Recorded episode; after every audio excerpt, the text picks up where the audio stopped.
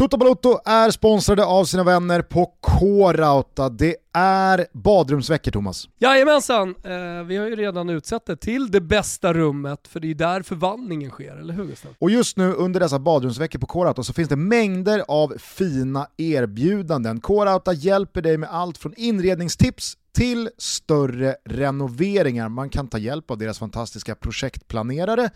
Och som om inte allt detta vore nog så är det upp till 25% rabatt på badrumsinredning från Hafa, Noro, Svedbergs och Skanbad. Så står man inför kanske bara inreda sitt badrum lite schysstare eller en större renovering, men då ska man givetvis ta sig till ett K-Rauta varuhus, eller K-Rauta.se finns ju alltid. För inspiration, Gusten, då gäller K-Rautas Instagramkonto. Missa inte det.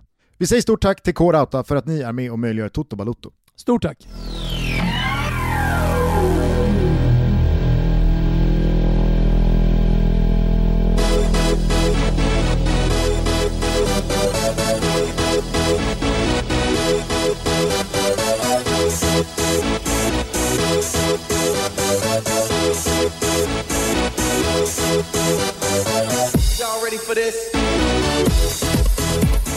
Känner varmt välkomna till Toto Balotto. Det är fredag den 12 mars och jag vet inte hur det var i generella termer brett över hela vårt land igår eftermiddag, men det kändes som att den där snöstormen som yrde i huvudstaden sammanfattade den här veckan. Ja, det är faktiskt en ganska bra sammanfattning då, med tanke på att den har präglats av Marek Hamsiks intåg. Ja, men det känns som att han har liksom tågat in i IFK Göteborg och sen då Kindlunds avgång i Hammarby och alla spekulationer kring det. Det är väl lite där vi står just nu, eller hur Gusten? Ja, sen så tänker jag framförallt på fotbollen som också spelats. Alltså Juventus Porto, var det den mest snöstormaktiga match man sett senaste året? Ja, men det gav ju puls i alla fall, och det är precis det man saknar. Även om varken Porto eller Juventus är lag som får igång mitt supporterhjärta, så kan jag fortfarande kolla på fotboll och känna puls. Och den här matchen, det var högoktanigt verkligen, och det var spänning in på målsnöret. Jag tyckte det var en helt fantastisk fotbollsmatch, precis så som man önskar att alla finaler är, alltså från åttondels och framåt. Jävla fight. Du brukar ju inte gilla att avskriva en 22-åring som kanske har gjort en svag säsong, eller för den delen ställa dig först i ledet och basunera ut att det här är allsvenskans nästa stora export som ska gå för 100 miljoner för att man har gjort ett bra cupgruppspel.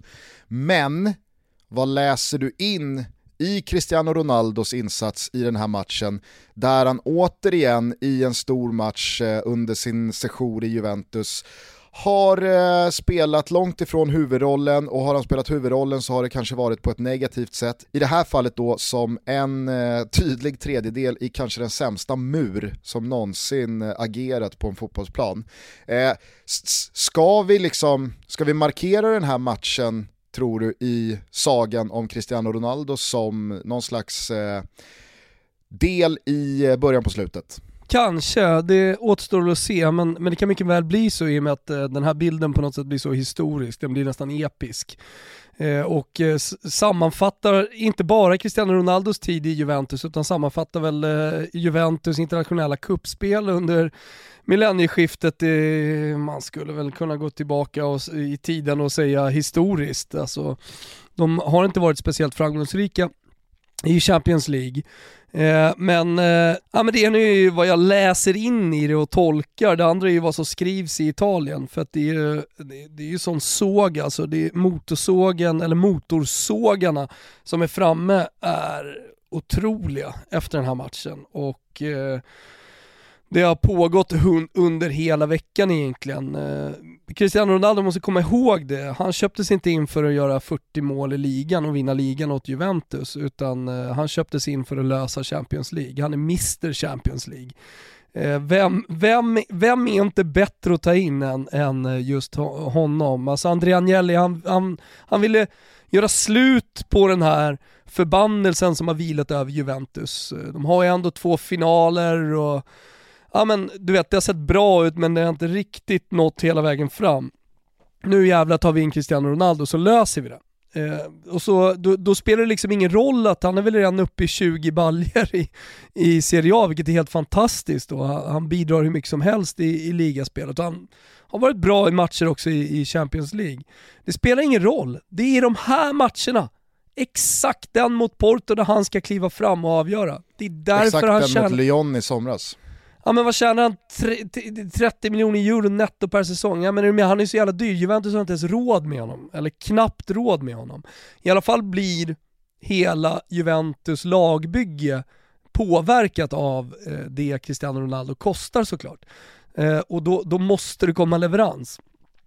Och sen så finns det ju liksom en djupare analys att göra av liksom Juventus och de senaste 2 åren. Egentligen sedan Beppe Marotta lämnade. Vad Paratici har åstadkommit och hur lagbygget ser ut. Det är många som pekar på ett mittfält som inte funkar. Det är många som pekar på andra värvningar som man inte tycker är da Juve så att säga.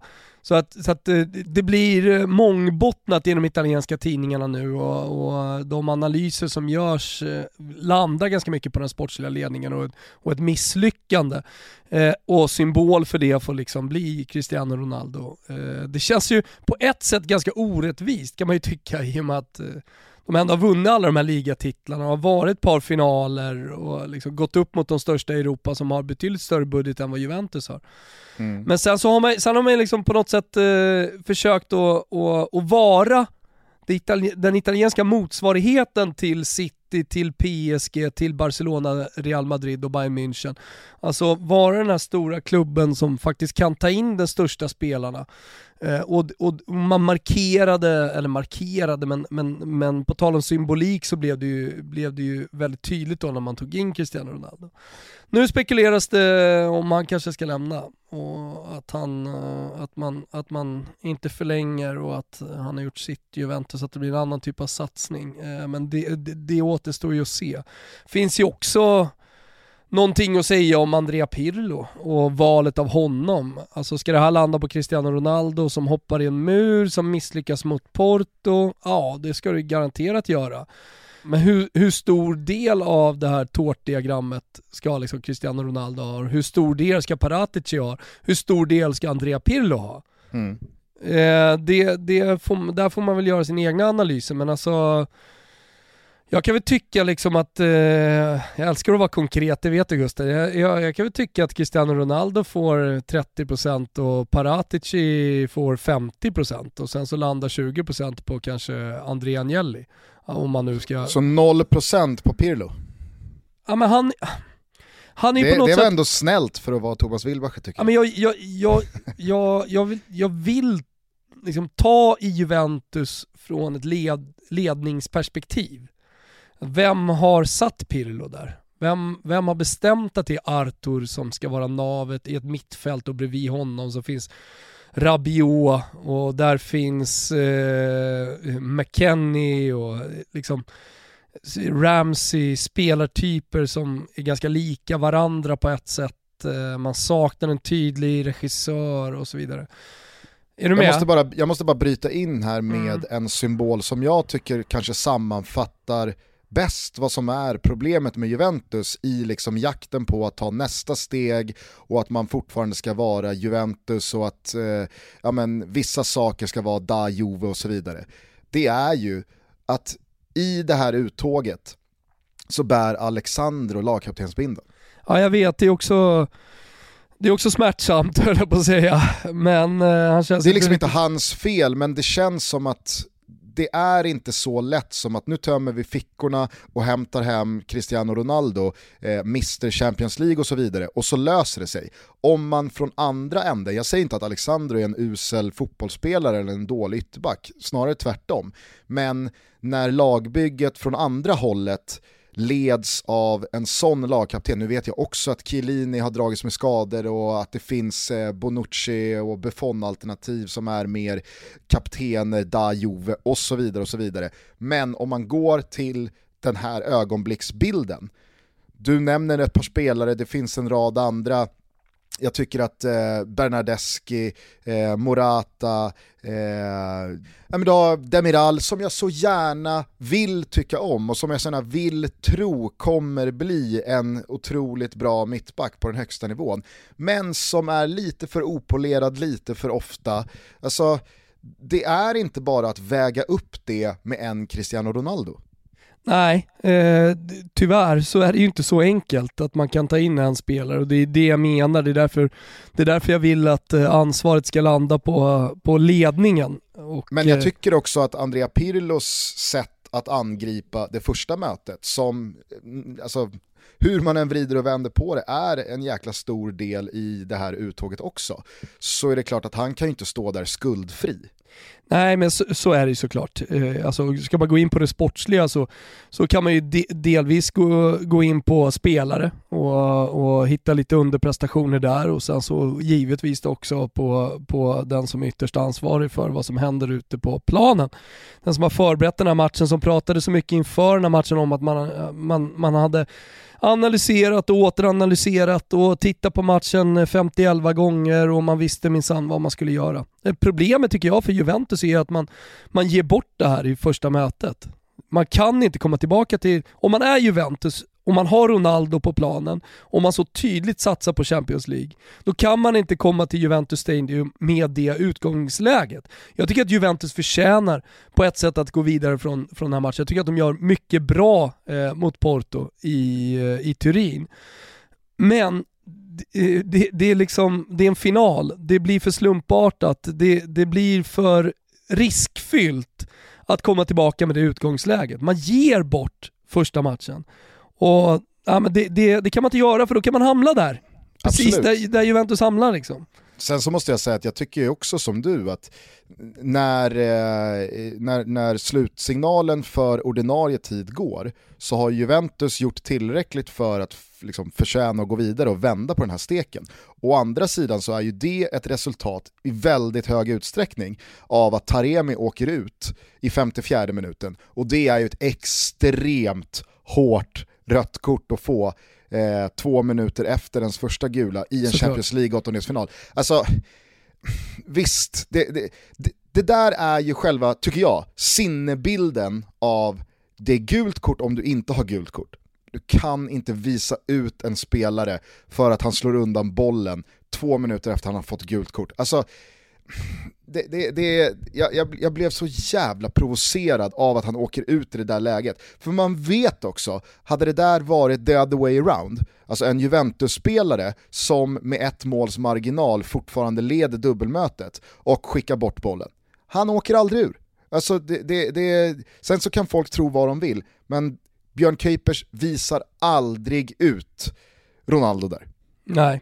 Han visar aldrig ut Bonucci eller Rabiot. Så du förstår vad jag menar, att jag tycker att Juventus också gör en insats som absolut kan ta dem vidare. Men jag tycker att det där röda kortet på Taremi är så jävla orättvist, att jag förstår ju varför matchen ser ut som den gör sista 40 minuterna. Och när allting är över så tycker jag att det som Porto lyckas rida ut med en man mindre i då nästan 70 minuter med förlängningen inkluderat, det är ju liksom, fan, vilken jävla hatt som ska lyftas på för Conceição och Pepe. Herregud, och Porto alltså. Herregud, och de gör en så jävla gedigen insats också. Du vet, när man ser ett lag på planen så står rätt. De vet vad de ska göra när de får bollen. Allting är planerat och det har nått spelarna. Alla vet sin uppgift. Alltså, den känslan får man ju verkligen av Porto när man kollar på båda de här mötena. Mm. Men jag såg bara här en grafik på Ronaldos Champions League-spel sedan 2003. Och då är det ju 3 smärtsamma år då, som inleder Manchester United-karriären, höll jag på att säga. Men inleder egentligen hans seniorkarriär. Och sen så är det då från 2006 semifinal, han vinner med United, och sen spelar han final 2008-2009. Åker ur med Real Madrid i åttondelsfinalen 9-10. Sen är det semifinal, vinst, semifinal, 3 gånger vinst, och sen går han till Juventus. Det är ju faktiskt helt otroligt. Och i Juventus har de uttåg kvart, åttondel, va? Mm, det stämmer. Nej, och alltså, här ska man kanske inte göra allt för stora poänger av just det här enskilda uttåget. Men när man bollar upp det som du gör nu, över en 3-årsperiod, 3 säsonger med Cristiano Ronaldo, har man en gång kommit förbi 8-delarna. Det är såklart att det är ett enormt misslyckande. Och kanske ringar in att det här var ett feltänk. Det går att vinna ligan med Cristiano Ronaldo som Juventus, ibland utan att förta sig. Men över tid så kommer man till slut också tappa den titeln som man kommer göra den här våren. Inter ser ju för svårfångad ut. Liksom en riktig jävla ligavinnande seger mot Atalanta i måndags. Men att tro att men det räcker med Cristiano Ronaldo. Men för att byta blad till en annan match här i Champions League-veckan. Alltså, det är ju inte på grund av att Messi har gått och blivit sämre som Barcelona åker. Utan det är ju för att de andra 10 spelarna Messi har runt omkring sig, de är inte på PSGs nivå. Nej, men sen för att byta tillbaka blad då, så måste det ju också sägas, tycker jag, att Juventus faktiskt har satsat förutom Cristiano Ronaldo, men där jag tycker att man har gått bort sig lite, där Paratici har gjort fel. Alltså, man har ju ändå köpt in det likt. Alltså, det är mycket pengar som har lagts på honom. Det är unga spelare som Chiesa. På tal om att lyfta, jag vet att jag gjorde svepet i måndags och var tydlig. Den kan man ju lyssna på om man vill i efterhand. Det tar bara 3-4 minuter. Svepotto ligger ju där numera, eller hur? Så är det. Nej, men jag är otroligt imponerad av hans utveckling och att han blivit en poängspelare. Så att jag menar, Kulusevski, Chiesa, unga spelare som McKennie nämnde tidigare. Där tycker jag man har gjort det bra på de unga spelarna. Say hello to a new era of mental health care. Cerebral is here to help you achieve your mental wellness goals with professional therapy and medication management support. 100% online. You'll experience the all-new Cerebral way, an innovative approach to mental wellness designed around you. You'll get a personalized treatment plan from a therapist, prescriber, or both in a safe and judgment-free space. Your Cerebral therapist or prescriber will outline a customized plan with clear milestones along the way, so you can get to feeling your best. With Cerebral, you're not alone in your mental health journey. We're here to empower you to live a fulfilling life. So take that first step towards a brighter future and sign up today at Cerebral.com/podcast and use code ACAST to get 15% off your first month. Offer only valid on monthly plans. Other exclusions may apply. Offer ends July 31st, 2024. See site for details. Subtle results, still you, but with fewer lines. Botox Cosmetic, out of botulinum toxin A, is a prescription medicine used to temporarily make moderate to severe frown lines, crow's feet, and forehead lines look better in adults. Effects of Botox Cosmetic may spread hours to weeks after injection, causing serious symptoms. Alert your doctor right away as difficulties swallowing, speaking, breathing, eye problems, or muscle weakness may be a sign of a life-threatening condition. Patients with these conditions before injection are at highest risk. Don't receive Botox Cosmetic if you have a skin infection. Side effects may include allergic reactions, injection site pain, headache, eyebrow and eyelid drooping, and eyelid swelling. Allergic reactions can include rash, welts, asthma symptoms, and dizziness. Tell your doctor about medical history, muscle or nerve conditions including ALS or Lou Gehrig's disease, myasthenia gravis, or Lambert-Eaton syndrome and medications, including botulinum toxins, as these may increase the risk of serious side effects. For full safety information, visit BotoxCosmetic.com or call 877-351-0300. See for yourself at BotoxCosmetic.com. Likt också. Jag tycker att han gör en bra säsong. Han var skadad lite, men överlag så har han verkligen anpassat sig till den italienska ligan och han är på väg att höja sin nivå. Är det bara jag som tycker De Ligt ser 4 kilo för tung ut? Ja, men jag tycker också han ser lite tung i röven ut. Alltså han har lite, men lite som när Martin Åslund spelade på hans tid, va? Lite baktung. Ja, men jag förstår vad du menar, och det blir tydligt när han blir lite bortvänd så där. Han lite finlandsfärgad ibland när han möter små snabba spelare. Han ser alltid så jävla trött ut i 75:e. Ja, men det har någonting med hans ögon att göra. Okay. Jag vet det, men jag tycker han gör en bra säsong. Jag tycker att han har utvecklats, och jag tror att jag är övertygad om att det var ett köp. Kanske inte så jävla mycket för nuet, men definitivt för de kommande 10 åren. Där har man gjort det bra. Men det är på de etablerade spelarna som man trots allt har lagt pengar på, som jag inte tycker att man har lyckats. En annan spelare som fan känns helt jävla fundamental i Juventus, Gusten, det är ju Cuadrado. Jag tycker att de blir ett helt annat lag när han spelar. Helt annat lag. De dubblar upp ute på kanten, vet du. Ja, men då viker han inåt. Kulusevski, han drar ut till höger. Och då tänker backarna och allihopa, ha, nu kommer passen här. Då tar han 3 snabba steg inåt.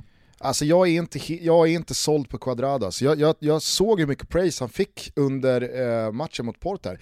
Men jag tycker att det är för låg procent av att det blir riktigt farligt. Sen har han den i ribban och han har det här överlånga inlägget när högerbacken i Porto går upp och missar totalt. Det är väl Morata som får läget.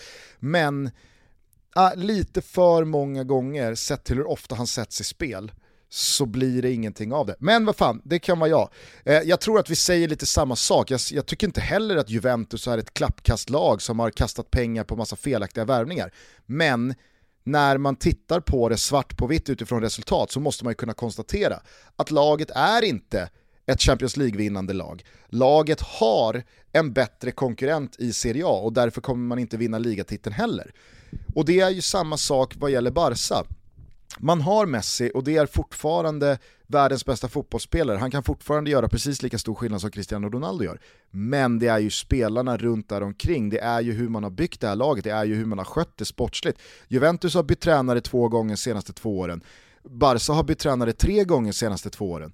Det, alltså, hur ska du... Det är ju inte bara pusselbitar från ett sportchefsbord som utgör ett slagkraftigt vinnande fotbollslag. Självklart kan man heller aldrig underskatta en tränares förmåga att komma in och få ut det bästa ur både individuella spelare men också disponera laget på ett så slagkraftigt sätt som möjligt. Kolla bara på Tuchel jämfört med Lampard och så vidare. Pirlo kommer in med helt andra idéer än Sarri. Koman kommer in med helt andra idéer än Kiki Setien. Alltså, det är väl klart att laget och dess kaliber och slagstyrka blir jävligt lidande på kort sikt. Jag tror att det kanske är det största felet som man har gjort. Att ta in Sarri först och sen då satsa på Pirlo. Om det nu är så viktigt som det faktiskt är för Juventus att vinna Champions League. Då måste man ta in en garanti. Då måste man ta in en etablerad tränare som kan det där med att ta sig långt i Champions League. Då går det inte att chansa. Så att det går inte riktigt ihop. Det blir inte harmoni innanför pannloben när man tänker på Juventus och deras Champions League-satsning. Det är för mycket som skaver. Det finns dock en annan väg att gå. Jaha. Det är att plocka Haaland. Ja, herregud alltså. Galna jävla hålet. Men de kan ju inte spela... Ja, då kan ju inte Ronaldo vara kvar. Allting talar för att han spelar 2022 också i Juventus. Det ska jag säga. Det är inte så att man liksom skeppar honom i sommar nu bara på grund av det här. Men det är väl just det där med att han nu börjar dela supportarna. Det finns ju såklart de som alltid kommer vara team Ronaldo och Juventus-supportrar som står bakom honom efter det här. Inte det, men det är att det nu finns supportrar som börjar skruva på sig kring Cristiano Ronaldo. Och som klart har all rätt i det. Mm. Alltså i och med att det kommer ingen utlovad Champions League-buckla. Nej. Jag vet inte vad som händer med Haaland för övrigt. Om det är snack om att han ska gå redan i sommar eller om det är 2022. Och jag menar, är det så att man inte förlänger med Cristiano Ronaldo och spelar ut? Det hade varit, spelar ut kontraktet. Det hade varit rimligt. Det hade varit logiskt till och med. Av Juventus liksom att inte satsa de pengarna, för att då är, hur gammal är Cristiano Ronaldo? Då är han 85 eller? Han är 85. Ja, så han är 37 då 2022 när kontraktet går ut. Och då som någon slags tronarvinge till honom kommer hålet vill jag säga in. Men jag tror också så här, Haaland, konkurrensen kommer vara jävla hård. Alltså alla klubbar kommer vilja ha honom. Ja, men alltså, jag skojar ju såklart lite om att det är Juventus alternativa väg till världsherravälde. Det var bara för att jag ville komma in på Haaland och Dortmunds avancemang. Men det som är sagt är väl att det finns en klausul sommaren 22 som gör att Haaland inte kommer spela i Borussia Dortmund 22-23. Det finns väl fortfarande goda möjligheter att han spelar i Borussia Dortmund 21-22. Men då måste dels Borussia Dortmund spelar Champions League, det ser jag som givet, men man kan heller inte tappa allt för mycket i slagstyrka vad gäller typ Jadon Sancho och så vidare. Men har man Mino Raiola, alltså vad kan man sitta och slå fast i mars vad gäller sommaren?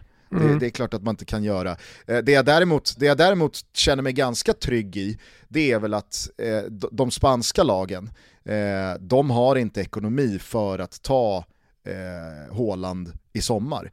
I synnerhet inte Barca, om man har förstått deras räkenskapsböcker rätt. Har de tänkt att behålla Messi här nu, som Laporta ändå kanske inte har gått till val på, men i alla fall har dundrat ut att vi kommer göra allt för att behålla Messi. Då ser jag det som fullständigt otänkbart att Haaland ansluter. Real Madrid har ju en mycket tuffare ekonomisk situation än vad många kanske vet om, för att allt ljus har ramlat på Barcelona den senaste tiden. Och Atletico Madrid sitter både på Luis Suarez och João Felix, så att, där ska det inte heller Atletico ska inte ta in Haaland, det är helt omöjligt med tanke på konkurrensen. Jag säger bara att Atletico Madrid kunde hosta upp över 1 miljard för João Felix, som nog ganska många stora drakar var intresserade av. Men det går inte att jämföra med Haaland. Det går inte att jämföra. Jag säger bara att alltså, jag vill inte höra Atletico Madrids namn när vi pratar om Haaland. Vad fan är det du inte förstår? Nej. De jag tror sitter i pole, det är ju Manchester City. Dels med tanke på vad det finns för ekonomisk uppbackning i de resurserna. Men också att Gabriel Jesus nu han har fått sina chanser att bevisa sig vara tronarvingen till Kun Aguero, men han är det inte.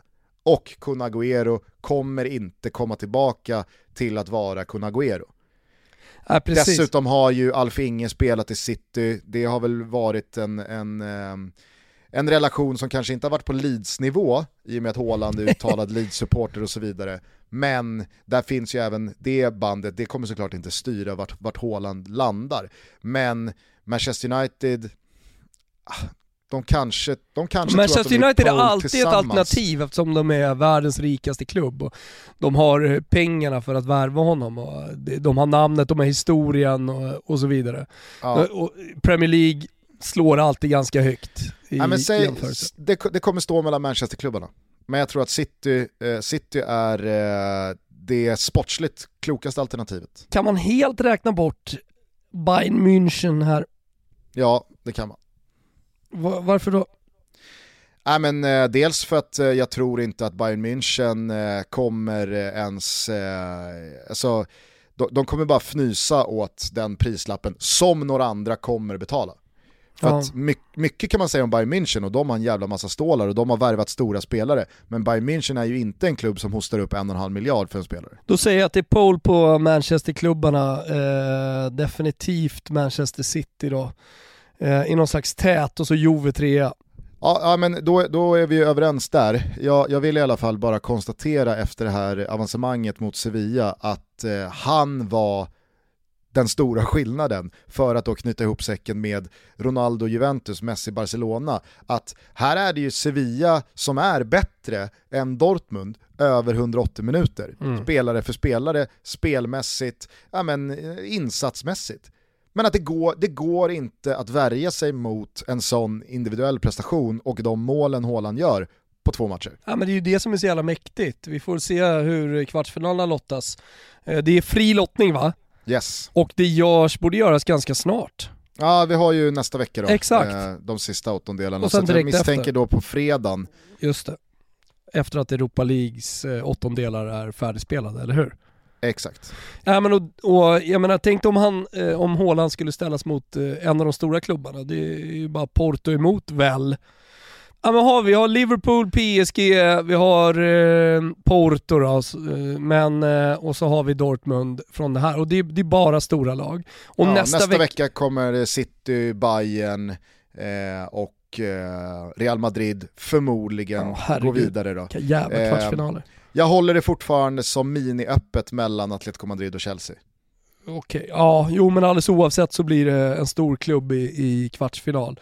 Jag menar bara, det hade varit mäktigt att se Haaland i en kvartsfinal göra någonting liknande som mot Sevilla, Dortmund som inte riktigt klarar av att stå emot men som har den här superspelaren som tar dem till semifinal. Vet du vad som skulle kunna få Bayern att betala 1,5 miljard? Nej, jag hör vad du säger. Det är om det blir klassiker i kvartsfinalen och Haaland sänker dem. Ja. Ja, men så är det ju. Alltså att han får revansch då på Lewandowski från der Klassiker i ligan. Ja, och att Bayern München då känner vi kan inte ta några fångar. Det är bara betala vad de ska ha. Så ja, tar vi honom.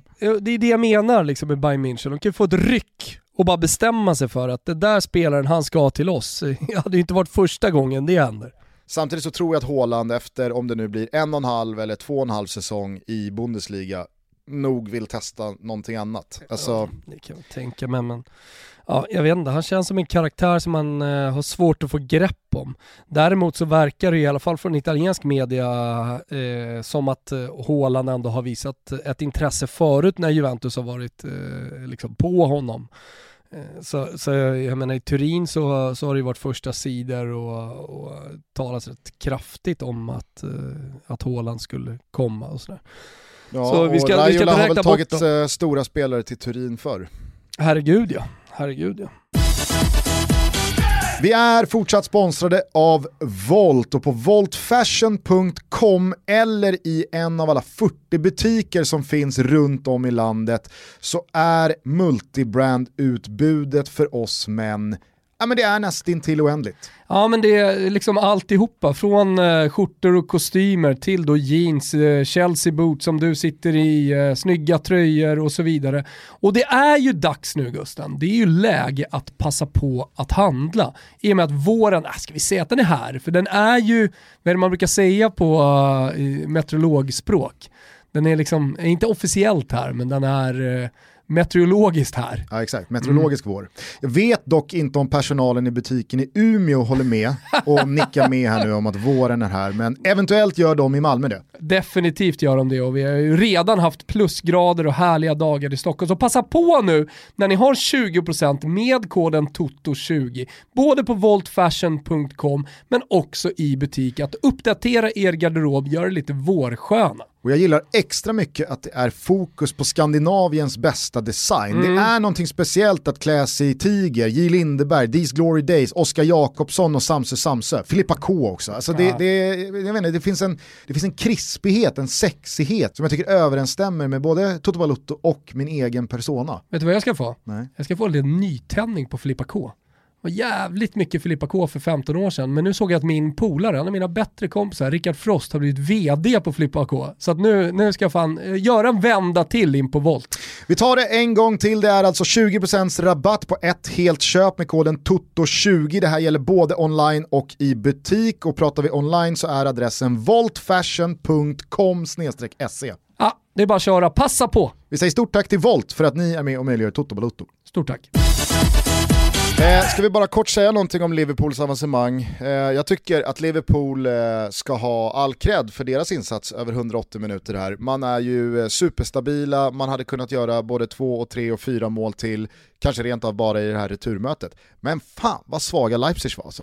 Ja, jag blev besviken. Vi satt ju med en trippeldubbel.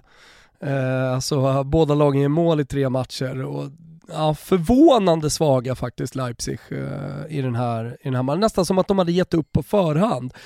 Vilket på ett sätt nästan skulle kunna vara förståeligt med tanke på utgångsläget och 0-2 åker till Liverpool. Men att man skulle vara så svaga, det trodde jag inte. Men det är också hatten av till Liverpool som löser det här på ett fenomenalt sätt. Och i det prekära läget som man ändå befinner sig i, om man pratar om liksom klubbsituationen och tongångarna runt laget och hur Klopp har sett stressig ut och svarat argt på intervjuer, så tycker jag ändå att det är någon slags så här, kavla upp ärmarna seger som jag tror också kommer få effekt i ligan. Säkert, men jag är på ditt spår. Jag är oerhört besviken på Leipzigs sätt att agera i de här matcherna. Inför returen, men visst, Utgångsläget var uselt, å andra sidan kommer Liverpool från en helt hemsk resultatrad och insatser därefter. Man har ju varit direkt dåliga i många matcher. Senaste matchen de spelar torskar de hemma mot Fulham, så jag menar Nagelsmann och de där spelarna kan ju inte ha känt att men det är Goliat vi går upp mot, det här blir omöjligt. Gör vi bara första målet så lever ju den där matchen till 100%. Istället så går man ut och det ser ut som att det är Liverpool som behöver jaga 2-3 bollars underläge och bara öser på. Jag menar, Barca gick ut med fan en tro på att det här kan gå fram till att Messi missar den där straffen. Där och då så dör det ju för Barca, för då vet de att det kommer inte gå. Men hade Messi satt den där straffen, helt övertygad om att då går de in i paus och känner det här kan gå. Men efter 5 minuter Liverpool-Leipzig så kände jag, nej, Leipzig tror inte en enda procent på det här. Nej, alltså en annan sak som jag tror är helt viktig, det är ju att man får igång, men att nyckelspelarna i anfallet får lite självförtroende. Att Salah gör mål, att Mané gör mål, det tror jag nästan. Selling a little or a lot? Shopify helps you do your thing however you cha-ching. Shopify is the global commerce platform that helps you sell at every stage of your business. From the launch your online shop stage to the first real-life store stage. All the way to the did we just hit 1 million orders stage. Shopify is there to help you grow. Shopify helps you turn browsers into buyers with the internet's best converting checkout. 36% better on average compared to other leading commerce platforms. Because businesses that grow, grow with Shopify. Get a $1 per month trial period at shopify.com/work. Shopify.com/work. Say hello to a new era of mental health care. Cerebral is here to help you achieve your mental wellness goals with professional therapy and medication management support. 100% online. You'll experience the all-new Cerebral way, an innovative approach to mental wellness designed around you. You'll get a personalized treatment plan from a therapist, prescriber, or both in a safe and judgment-free space. Your Cerebral therapist or prescriber will outline a customized plan with clear milestones along the way, so you can get to feeling your best. With Cerebral, you're not alone in your mental health journey. We're here to empower you to live a fulfilling life. So take that first step towards a brighter future and sign up today at Cerebral.com/podcast and use code ACAST to get 15% off your first month. Offer only valid on monthly plans. Other exclusions may apply. Offer ends July 31st, 2024. See site for details. Är kanske det viktigaste man tar med sig från matcherna mot Leipzig. Alltså Mané som äntligen får sätta en nick. Liksom. Ett inlägg som sitter på en panna för en gångs skull. Det som Liverpool har varit så framgångsrika på. Mm. Ja, men så det blir nog en effekt i ligan. Det tror jag. Ja. Vad tar du med dig från Europa League-torsdagen? 8-delsfinalernas första matcher spelades. Ja, alltså jag hade ett stort öga på Manchester United såklart mot Milan och imponerades på tal om att få effekt i ligan och hitta tillbaka till form och sådär från Liverpools match. Alltså fan, vad bra de ändå är, Milan. Och då ska det definitivt sägas att Manchester United inte gör någon supermatch och att de är inne i en period kanske som inte är jättebra, men det är ändå en ruskig prestation man åker och gör på Old Trafford. Sett till också var Milan kommer ifrån. För det är lätt att bara säga så här, jo men Manchester United, de är inte så bra just nu. Vad är det för Manchester United man gör en bra prestation mot? Ja, men vad är det för spelare då? Milan kommer med Kronic. Ja, men Sälemäckers och Kronic och gubbarna. Hur många nyckelspelare spelar inte den här matchen? Alltså Çalhanoğlu, Zlatan och så vidare. Alltså, och det är ett Milan som har vacklat i ligan och som har fått jättemycket kritik i Italien för de senaste veckorna. Och kommer tillbaka om man gör det i Europa där italienska lagen sannoliken inte har gått speciellt bra. Och då pratar jag inte bara om den här säsongen. Nej. Så jag blev faktiskt imponerad. Ja, nej, men jag tyckte det påminde ganska mycket om matchen mot Hellas Verona senast i ligan också, där man kände att nu kommer det nog ett par jobbiga resultat för Milan här med tanke på den sjukstuga de har med Zlatan, med Çalhanoğlu, med Benacer, Rebic och så vidare.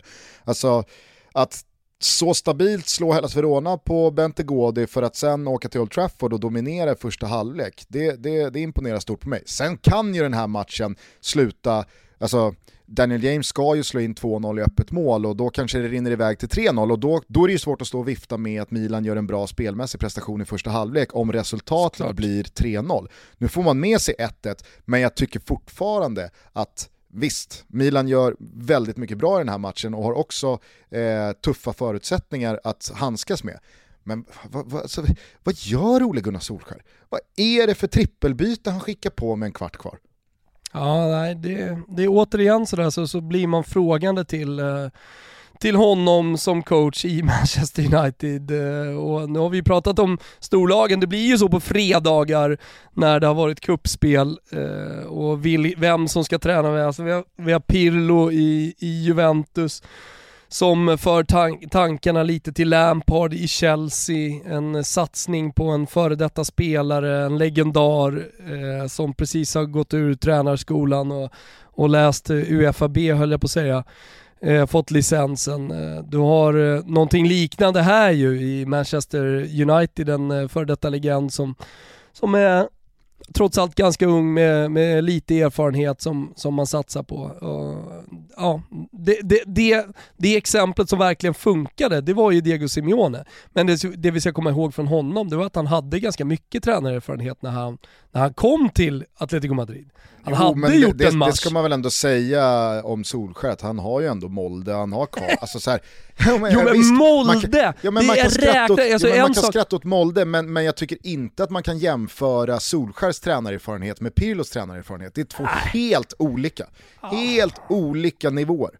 Ja, vet du fan alltså, Pirlo hade haft licens att träna ungdomslag i 5 dagar. Ja, det är ändå 5 dagar. Nej, men jag hör ju vad du säger, men det känns som att Molde, det är en annan sport. jag vill bara påminna om att Molde också spelade Europa League-åttondelsfinal igår kväll, så att, ja. Ja, och hur som helst, Diego Simeone hade haft Racing, han var väl i Estudiantes och San Lorenzo också. Inte minst, får vi fan inte glömma poängrekord i Catania. Och så att jag menar, det var ganska många år innan han kom. Och där kan man ju också placera Conte. Han hade ju också flera tränaruppdrag innan han landade i Juventus, även om han var en ung tränare. Ganska oerfaren när han väl kom, så att säga. Jag tycker man kan ha vilken erfarenhet som helst, eller mycket eller lite, eller bra eller dålig. Ska man träna Manchester United, men då kan man inte se ut som man gör hemma mot ett skadeskjutet, historiskt svagt Milan på Old Trafford i den första av 2 åttondelsfinaler i Europa League. Alltså det går inte. Nej. Det går inte. Och man kan inte göra de byten han gör. Alltså så här, du kan ha varit tränare i 20 år eller 20 dagar. Att leda med 1-0 och det är en kvart kvar, då måste du väl förstå skillnaden på att dels gå upp och göra 2-0, att dels hålla 1-0, men framförallt att släppa in 1-1. Vet du vad? Men Ole Gunnar Solskjær serverar Pioli med en kvart kvar. Här, Stefano. Med de 3 bitarna. Ta kvitteringen. Jo, men man har ganska få verktyg som tränare under match att påverka matchutgången. Du kan stå där och skrika, du kan ge energi och elda och liksom i halvtid då kanske förändra någonting taktiskt. Förändra under match någonting taktiskt. Men verktygen är få inom fotbollen. Men då har bytena. Med de bytena kan du till exempel vinna en match. Och det han gör med de bytena är att han förlorar en match. Mm. Precis. Och det kan man såklart. Det är där du landar i analysen egentligen. Det kan man inte göra som Manchester United-coach. Du kan vinna en match, du kan ligga lite kvar på neutralt. Det blir ungefär samma. Men du kan inte förlora en match med bytena. Nej, och du kan inte disponera ett lag och dess matchplan på sättet som Ole Gunnar Solskjær gör i de här matcherna. Det är alltså så här, du pratar om Da Juve, vad som är Da Juve. Alltså det är så långt ifrån Manchester United man kan komma det här, tycker jag. Och visst, då ligger man på en andra plats i ligan och man spelar Europacup-fotboll. Visst, det är väl någonting. Men vad är det för sätt man gör det på? Är det här Manchester United? Är det här det Manchester United har blivit? Mm. Fy fan. Mm. Fan vad jag saknar mäktiga jävla Manchester United som gick ut på Old Trafford och bara tuggade i sig storlag efter storlag.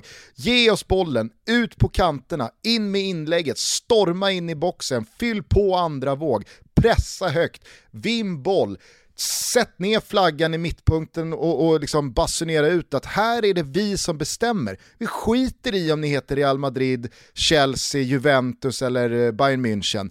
Här är det United som bestämmer. Jo, men det går inte att tänka tillbaka på ett gammalt Manchester United, Gusten.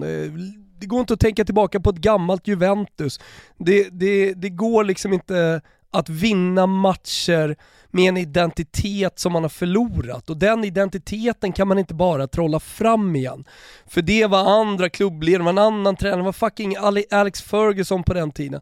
Det går inte att trolla fram det. Det är förlorat, man måste bygga upp någonting helt nytt, och exakt vad det nya är, det vet jag inte.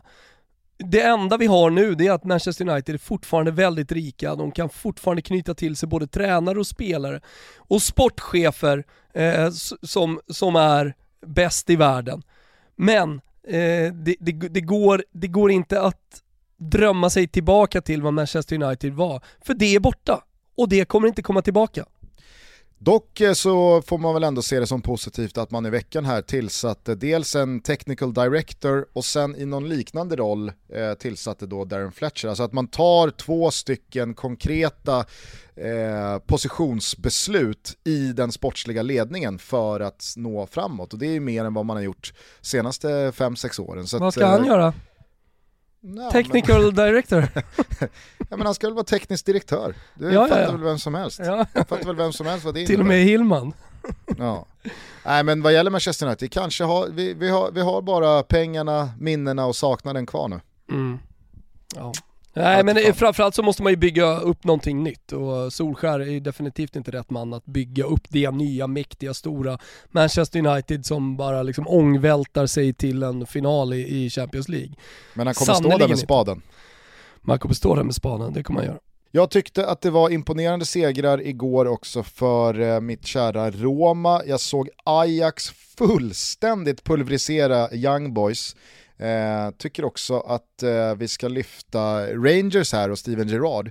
Filip Helander gjorde mål igår, och visst, det kanske inte imponerar på jättemånga att man spelar 1-1 borta mot Slavia Prag i en Europa League-åttondelsfinal, men bear in mind, man vann ligan i helgen som var, tog tillbaka tronen efter 9 år av total Celtic-dominans, och då är det inte så att Rangers med ett hyfsat lag har kommit tvåa, utan man har ju totalt typ konkat, gått bankrutt, börjat om i 4:an, jobbat sig tillbaka till Premiership under den här tiden, och sen några år tillbaka satt kurs igen mot att bli bäst, och med Steven Gerrard, alltså fan, det är jävla fin gavetta han gör ändå. Ja, men där har du ju en före detta legendar, en spelare, ung, som håller på att samla på sig otroligt viktig tränarerfarenhet för att sen komma tillbaka, för det måste man ju ändå tro att han ska göra till Liverpool och göra någonting bra, istället för att liksom sätta honom, nu vet jag att Lampard hade derby innan och sådär, men ändå sätta honom relativt omgående på en alldeles för stor tränarstol.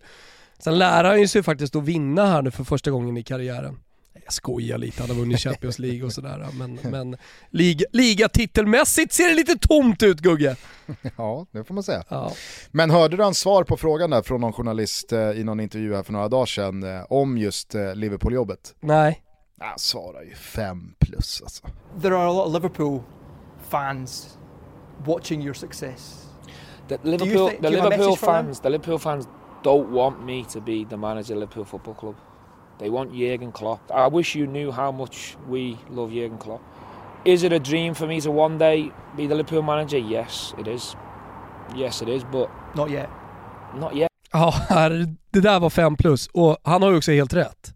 Alltså Jürgen Klopp ska träna Liverpool, ingen annan. Och han ska fortsätta göra det säkert 2-3 år till. Jag vet inte. Men det är klart att vi kommer komma till ett läge där är dags för Jürgen Klopp att gå vidare också. Absolut, men med så få ord så lyckas ju Steven Gerrard. Alltså, han enar Liverpool-supportermassorna. Han skickar inte in ens en minikvist i brasan om att ja, men jag är sugen. Och så ska då folk börja drömma om att ja, men kanske ändå är det läge att plocka tillbaka Girard. Utan direkt så bara dödar han alla spekulationer. Och han, alltså så här, alla vet ju att han någon gång kommer träna Liverpool. Det vet ju han också. Alla vill att han någon gång ska träna Liverpool. Det vet han också. Han vill träna Liverpool. Men han vet också att jag ska inte göra det med ens en promille av att liksom, det här är fel timing. Nej, det gör han bra, Steven Gerrard. Det gör han bra. Han ska fortsätta vara i Rangers, men vad ska han göra sen då? Jag vet inte hur länge, han kanske kan vara där länge. Det kanske är så att Rangers öppnar någon slags så här skotsk storhetstid här nu. Och dessutom, ja fan, gå vidare då i Europa League. Det är väl jättebra att ta sig till kvarten. Kanske till och med att man får Rangers-fansen att drömma om att spela en final ute i Europa. Jag menar, en Europa League-final skulle ju vara enormt för Rangers. Nu går jag väldigt många händelser i förväg här då.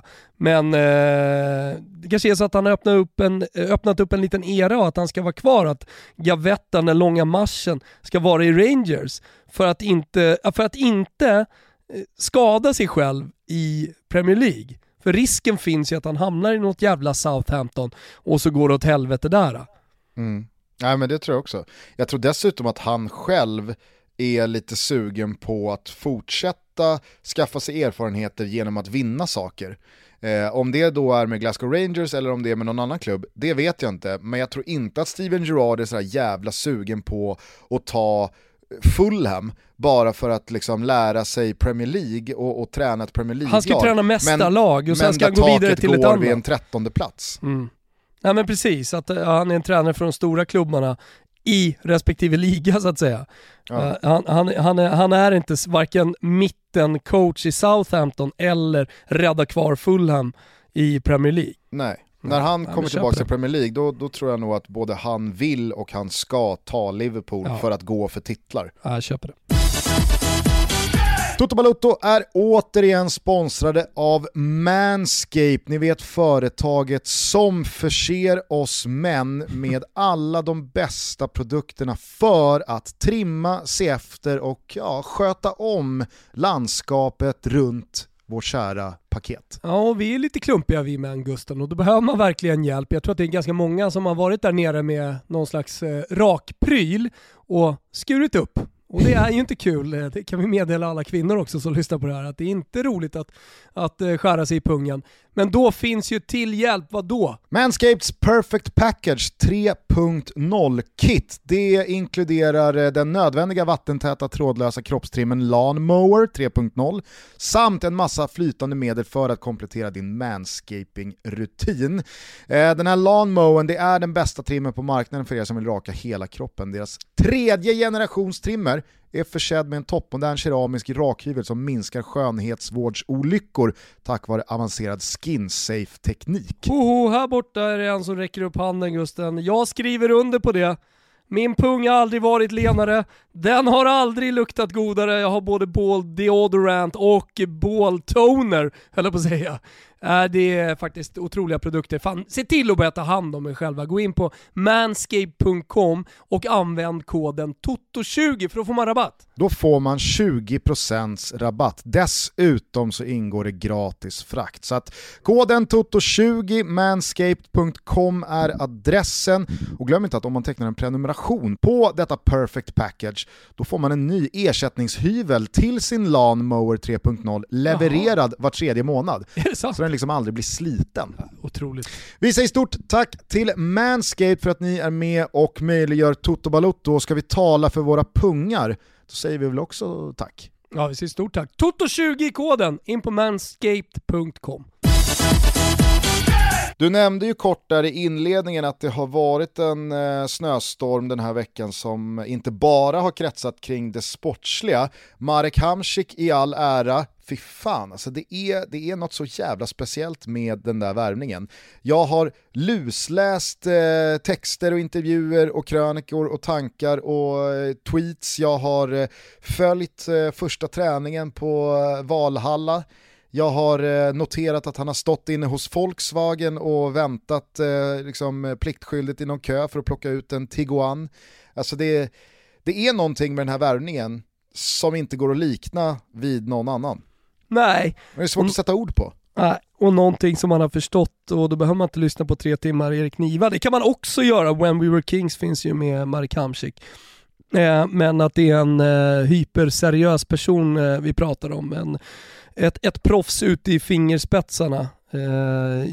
Jag sa lite slarvigt, det är ingen brasse som kommer här som har varit på karneval och fullständigt supit ner sig, utan det här är dels en elitidrottsman sett till fysiken, men också mentaliteten, och det visar han ju verkligen när han kommer in här i IFK Göteborg och tar gnugget direkt, både i kön, i bilhallen, på Volkswagen och självklart också på planen. Jag såg en intervju här nyligen också att han sa att jag kanske inte har 90 minuter i mig, men det vankas träningsmatch i helgen. Och han såg spelsugen ut, Marek Hamsik.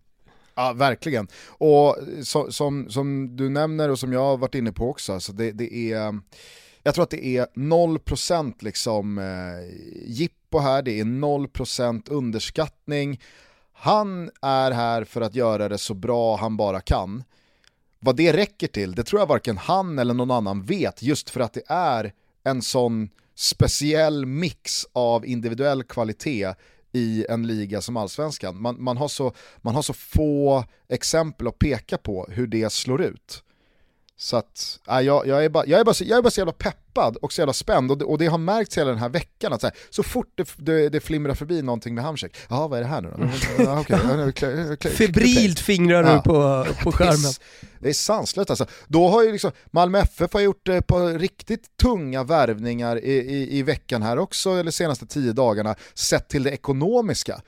Inte alls samma kittlingar, utan då har det bara så här, okej, det här Colak, okej, det här är någon summa, han ska, jävla vilka pengar, och ja, men det ryktades, men vi kan vi säga, det ryktas ju om att han ska tjäna 600 000 kronor i månaden. Ja, och det är ju för dem som kanske inte har superinblick i den allsvenska ekonomin. Det är ju par 300% mer än en riktigt bra lön i allsvenskan. Ja. Det var roligt för övrigt att det var många IFK Göteborg-supportrar som reagerade på att du sa att Hamsik skulle tjäna lika mycket som gemene lyssnare av Toto. Och sen så kom det ju då i efterhand uppgifter om att han skulle tjäna 100 000 i månaden, och då drog ju folk kopplingar direkt till att du trodde att en gemene lyssnare på Toto tjänar 100 000 i månaden. Vilket är... Ja, men gör de inte det eller? Ja, det kanske... Jo, det bör de väl göra. Vad fan tjänar folk? Det måste de väl göra. Nej, men det har jag också noterat på Twitter här i veckan. Men då vill jag ju bara förtydliga att jag utgick då från vad jag hade hört, att det här korttidskontraktet fram till EM då handlade om någonstans runt 10 000 euro. Alltså det är bara en symbolisk summa som behöver betalas, som jag var inne på i Micke Lustig-fallet. Nu har ju Lustig signat ett rejält kontrakt med en ordentlig vass allsvensk lön, någon bra sign-on och så vidare. Åh fan. Men när han kom till AIK, ja, men då handlade det om andra saker, precis som det gör för Hamsik här. Om jag har förstått saker och ting rätt så har han fått halva årslönen från sin kinesiska klubb för att riva kontraktet. Då kommer han med 50 milla på fickan. Lite drygt 50 milla på fickan. Det är inte pengar som är intressant här. Han vill ju bara ha så bra förutsättningar som möjligt att vässa formen inför EM och göra det bra här. Mm. Om han drar 50 000, 100 000 eller 1 miljon, det spelar ju inte så stor roll. Du men ville ge bilden av att han inte tjänar speciellt mycket. Och det, exakt. Ja. Så att det jag pratade om i måndags, det var... Man behöver inte alltid ta på orden. Nej, jag utgick från det jag hade hört om 10 000 euro för de här 3 månaderna. Ja. Nu handlade det om 300 000 kronor istället för 100 000 kronor. Jag tror inte att gemene man tjänar 100 000 kronor, så har vi bara stängt det. Nej. Nej. Hur som helst då till Kindlund som alltså avgår självmant. Det kanske inte spelar så jävla stor roll exakt hur det kommunicerats, men någonting som det har pratats om i veckan är också hur Hammarby pratar kring Kindlund, eller snarare inte pratar. Nu har man ju fått... Ja, exakt. Och nu har man ju då fått ett corona-outbreak i laget. Så nu vet jag inte ens om det ska spelas någon match i helgen. Vet du det, Gusten? Jag vet i alla fall att den inte har kommunicerats på något annat sätt än att den ska spelas som planerat. Jag menar bara, kommer det ställas frågor då måste det ju finnas en strategi på hur man svarar på frågorna kring Kindlund. Mm. Ja, men, det är väl kanske på sin plats att man förtydligar det också kring de som undrar. Strax efter att vi hade stängt av mikrofonerna i måndag så kom den här bomben, för det var fan med en bomb, att Henrik Kindlund kliver av. Och det var någonting väldigt speciellt med hur korthugget, kommunikationen lät från Hammarbyhåll. Alltså Kindlund har varit en vd för Hammarby i bra många år, där Hammarby har gjort enorma framsteg. Så att det var ju någonting som inte stämde med den där kommunikationen. Jag såg dessutom ganska många Hammarby-kopplade personer, både från föreningen men också supportrar. Först skicka ut tweets om hur otroligt tungt tapp det här var, att han har gjort så jävla mycket bra för Bayern och så vidare och så vidare, som sen togs bort. Så att det var ju bara en tidsfråga innan, ja, men vänta, vad handlar det här om? Idag så tror jag väldigt många som lyssnar på det här har både sett spekulationerna och förstått vad det här handlar om, men som du nämner, tystnaden kring det, för att det har ju varit väldigt lite rapporter om bakomliggande orsaker och så vidare till det här avhoppet. Det hänger ju ihop med den pressetik som präglar svensk media, och det måste man förstå. Det är en jävla viktig grej som är 100% anledning till varför det inte spekuleras, namnges eller för den delen spekuleras gör det väl? Nej. Ja, okej då, men det spekuleras det görs det ganska mycket bland alla andra i så fall då. Jo, absolut, men jag pratar bara om den här, alltså så här, jag förstår den fullt rimliga reaktionen från typ Djurgårdshåll, att varför drar man Kim Bergstrand i smutsen i 10 dagar, och det är kröniker hit och det är liksom man ska flå hans hud dit, men i det här fallet så är det knäpptyst. Det är ju för att det kommer från två olika håll förutsättningsmässigt, rent pressetiskt. Exakt. I Kim Bergstrands fall så finns det rörligt på när han säger en sån här sak, och då är det pressetiskt fritt fram att reagera på det, för att ingen kan liksom säga någonting annat. I Kindlunds fall så handlar det om någonting annat. Där är det andra förutsättningar, vilket gör att man pressetiskt, man kan inte spekulera, man kan inte namnge, man kan inte... Ja, du fattar ju vad jag menar. Absolut. Men, jag tror att det blir så svårt. Inte förstår skillnaden och undrar varför det är så jävla tyst om det här. Jag vet, men i vissa fall så namnger man i tidningarna och i vissa fall gör man det inte. Och jag vet att det där är en hårfin jävla gräns, och det är en gråzon.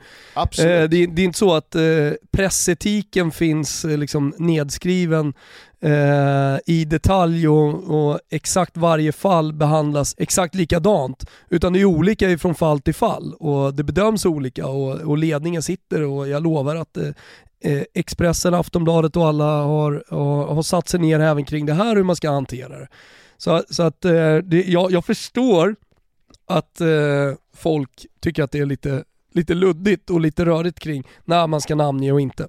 Sen kan man ju också känna, i alla fall jag, alltså, hur har Bayern tänkt mediastrategiskt kring det här? Uppenbarligen så verkar det vara någon locket på-taktik, att bara liksom få så många dagar som möjligt att gå, för att det kanske inte kommer försvinna, såklart inte, men att det i alla fall ska tystas ner och inte bli större än vad det behöver vara.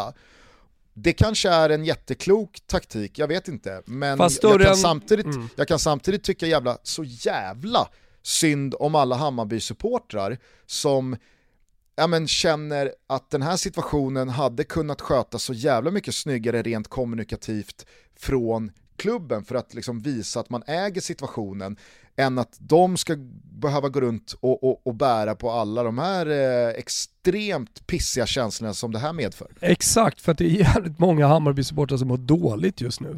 Ja. Man är, precis som alla stora klubbar och sådär, så är man ju en familj, supportrar, spelare, ledning. Det får man inte glömma bort. Det är det som gör idrotten så speciell. Det är inget företag, även om vi tycker att det är modern fotboll och så vidare. Och när det här händer så är det som att det är någon ur familjen, och jag kan verkligen känna med dem, och det är att situationen är så förjävlig som den är, och i och med att han har varit en så viktig person i Hammarby och omtyckt.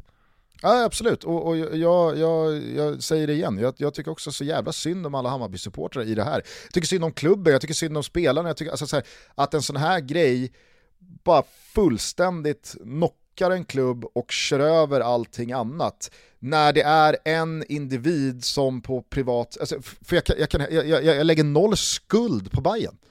Ja. Vad ska de ha kunnat göra åt det här? Det går liksom inte att leta någon syndabock. Det är bara ett så jävla beklagligt och pissigt. Och jag tycker att det är liksom hela grejen i sig så vidrig så att jag vet inte fan vad jag ens vill säga men om det. Men jag landar ändå i att det som tar överhand för mig, det är alltså, jag lider verkligen med alla som med någon form av koppling till Bayern mår dåligt i det där. Ja, i något läge så måste ju Hammarby prata. Och mitt tips till Hammarby då, om det är värt någonting, det är ju att ta in proffs på det här. Tro inte att ni kan hantera det här själva. Ta in proffs! Är inte känslan också att det eller de proffs som i sådana fall tas in säger behöver äga den här situationen? Behöver ta bladet från munnen och kommunicera snarare än att vara tyst. Och så, sen kanske den kommunikationen är liksom en linje, så går man inte utanför den linjen, utan det är liksom, vi säger det här, spelare säger det här och vi har den här ställningen i ledningen. Men bara man väljer en väg att kommunicera, för man kan inte vara tysta. Och jag vill bara då än en gång påminna folk om att det här skiljer sig ganska rejält pressetiskt från exemplet då med Kim Bergstrand. Det finns många andra, men det är det som gör att media inte kan eller vill rapportera om det här. Och det är den pressetiken och de pressetiska regler som jag tror ganska många med hela bilden klar för sig i slutändan skulle försvara och tycker det är ganska skönt att vi har i Sverige. Ja, nej, men så är det, helt klart. Du Gusten, kanske är trist att gå ut på mål, men vi gör ju sällan det. Men timman går, höll jag på att säga. Absolut, men låt oss då skifta till dur och slå fast att det är ännu en superhelg som stundar på C More. Det är dubbla kvartsfinaler lördag och söndag. På lördag så är det då nämnda Bayern hemma mot Trellehulla. Men kanske ännu mer sexy är då mötet 16:00 Peking-Häcken. Ja. Fribben i målform. Folk har undrat, är rabatten på bara bäddsoffer nu borta i och med att han gjorde mål mot Helsingborg? Vi konstaterar väl att det är ett allsvenskt mål som gäller. Absolut, vi gör det. Utan att prata med Fribben så säger vi att det är allsvenskt mål som gäller. Exakt. Sen så fortsätter då cupkvartsfinalerna på söndag. Djurgården, Östersund och Degerfors, Västerås. Jag öppnar upp Fotbollssöndag i Europastudion 20:00 på söndag. Vi har en riktig härlig kväll framför oss med dels då Milan-Napoli, men också Sevilla-derbyt. Sevilla-Betis. Wow! Wow, wow, wow. Vi har en underbar helg att se fram emot, och vi har, vet du vad vi har då? När det är en underbar helg att se fram emot, då har vi ett underbart måndagstotto att se fram emot på måndag. Och fortsätter snöstormarna yra utanför ert fönster och ni är golfintresserade precis som jag är, så kan jag varmt rekommendera att maratonkolla Players som är igång sedan igår. Jag var hemma hos dig igår så jag såg 4 frames. Det är de framen golf jag kommer se det här året. Men det såg bra ut, Gustav. Du gillar ju... Du och gillar publik ju, också, va? Ja, visst. Ja. Visst. Nej, men du gillar ju alla former av liksom, test av idrottares pannben. Absolut. Du har ju en långkörare med Kalle Halvarsson i spåren och du kan ju mer än någon annan jag känner imponeras över någon som bråkar sig tillbaka efter ihärdiga skador och så vidare. Mm. Att det är pannbenet som visas upp. Mm. I just Players på TPC Sawgrass så är ju då 17:e hålet. Det är en pannbenshålet. Det är en ögreen mitt ute i vattnet bara, 120 meter. Och det är liksom, det är golfvärldens mest pannbenskrävande hål när man spelar för segern där på söndag. Är det kanske det som är den nya golfen om 10 år, 20 år, 30 år? Att man ska då, istället för öar, kanske ha en båt som ligger där med en green på, att man liksom ska skoja till och göra lite mer nöjespark över allting. Det skulle fan få mitt golfintresse att skjuta i höjden, Gusten. Ja, so whatever floats your boat, alltså, no pun intended. Minigolfsvarianten, du vet. Sådana här luxösa minigolfsbanor. Man skjuter typ i en väderkvarn och så rullar bollen ner och sånt där. Kanske att man ska ta ta sig an lite minigolfen i den vanliga golfen. Ta med det i alla fall in i helgen och fundera på det. Jag tycker att det är en riktigt svag grund till idé du sitter på. Du behöver inte kommentera över den över helgen. Missa som sagt inte Players, all fotboll från Serie A, all fotboll från La Liga. Så ses vi i Fotbollssöndag Europa 20.00 på C More på söndag. Vi hörs igen i Toto Balotto på måndag.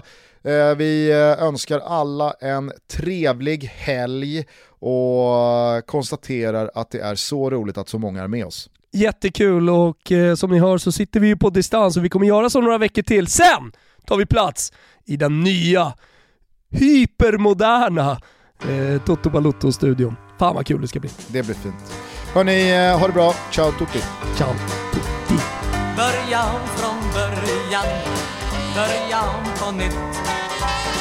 Varför ska man sörja tider som har flytt? Jag mötte en flicka, vi var så kära i varann. Men efter en vecka löste hon våra band. När jag tänker på den tiden får jag ögat en tår. Men folk det säger, tiden läker alla sår. Kanske det stämmer, men inte på mig. Mitt hjärta det brinner, brinner bara för dig.